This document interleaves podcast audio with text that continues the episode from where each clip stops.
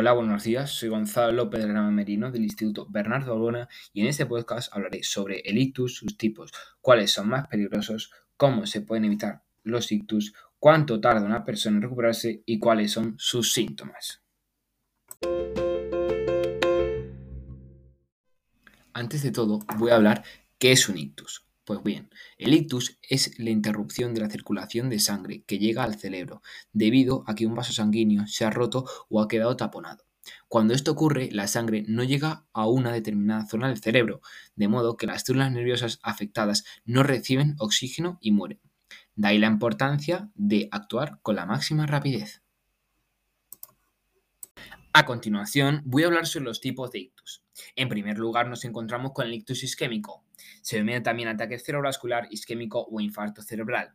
Es el caso más frecuente y se produce cuando el taponamiento de una arteria impide el riego sanguíneo de la zona celular circundante, de manera que la sangre deja de aportar glucosa y oxígeno a la misma.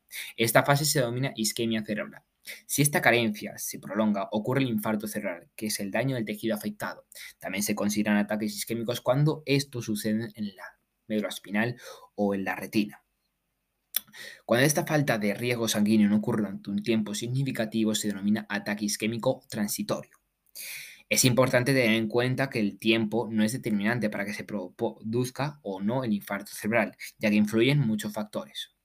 El ataque cerebral, cerebrovascular isquémico puede suceder por arteriosclerosis o ateroma, que es el caso más frecuente, acumulación de fibrina o de calcio en una arteria cerebral, anormalidades de, la, eh, de los eritrocitos, básicamente de los glóbulos rojos sanguíneos, embolia cerebral o émbolo que produce de otra localización, que procede de otra localización, como el corazón u otras arterias. En segundo lugar, hablaré sobre el ictus hemorrágico. Este caso es menos frecuente y se debe a la rotura de una arteria en el cerebro. Puede ser intracerebral en el interior del cerebro o extracerebral en el exterior del cerebro, concretamente las capas que lo cubren, llamadas meninges. El ictus hemorrágico intracerebral suele estar causado por la tensión excesiva de la arteria, el caso más frecuente, o por malformaciones en los vasos sanguíneos cerebrales. El ictus hemorrágico extracerebral suele estar causado por un traumatismo craneal, como, puede suceder si se recibe un golpe en la zona o sufre un accidente. Pero también puede ocurrir por un aneurisma, dilatación de la arteria, que libera la sangre en el espacio entre el cerebro y las meninges.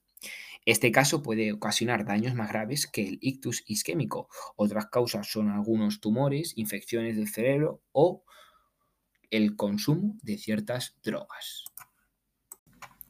Por lo cual nombraré diferentes pautas para prevenir los ictus. Os preguntaréis, ¿cómo prevenir un ictus? La prevención es un factor determinante en el desarrollo de esta enfermedad y mantener un buen estado de salud es primordial.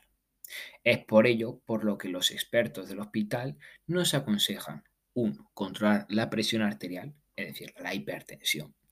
2. Reducir la ingesta de colesterol y grasas saturadas en la dieta, ya que se reduce potencialmente la acumulación en las arterias. 3. Dejar de fumar si es fumador.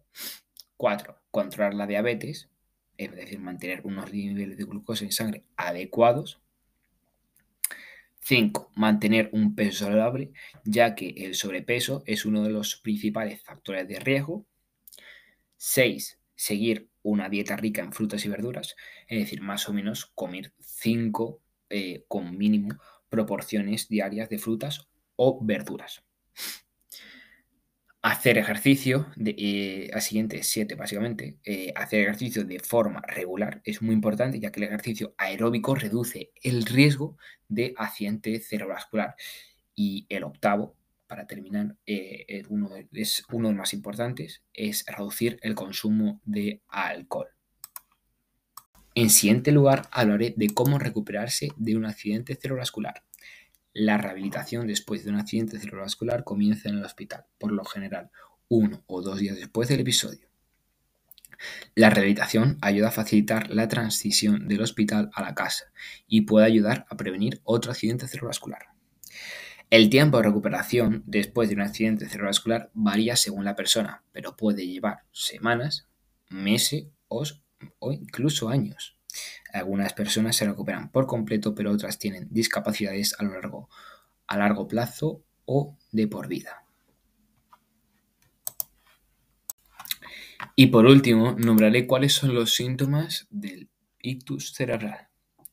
Los síntomas más habituales son los siguientes. 1. Pérdida de fuerza en la mitad del cuerpo, cara, brazo y pierna del mismo lado. 2. Dificultad para hablar. 3. Pérdida de sensibilidad u hormigueos en la mitad del cuerpo. 4. Pérdida de súbita de visión en un ojo. 5. Dolor de cabeza muy intenso distinto al habitual.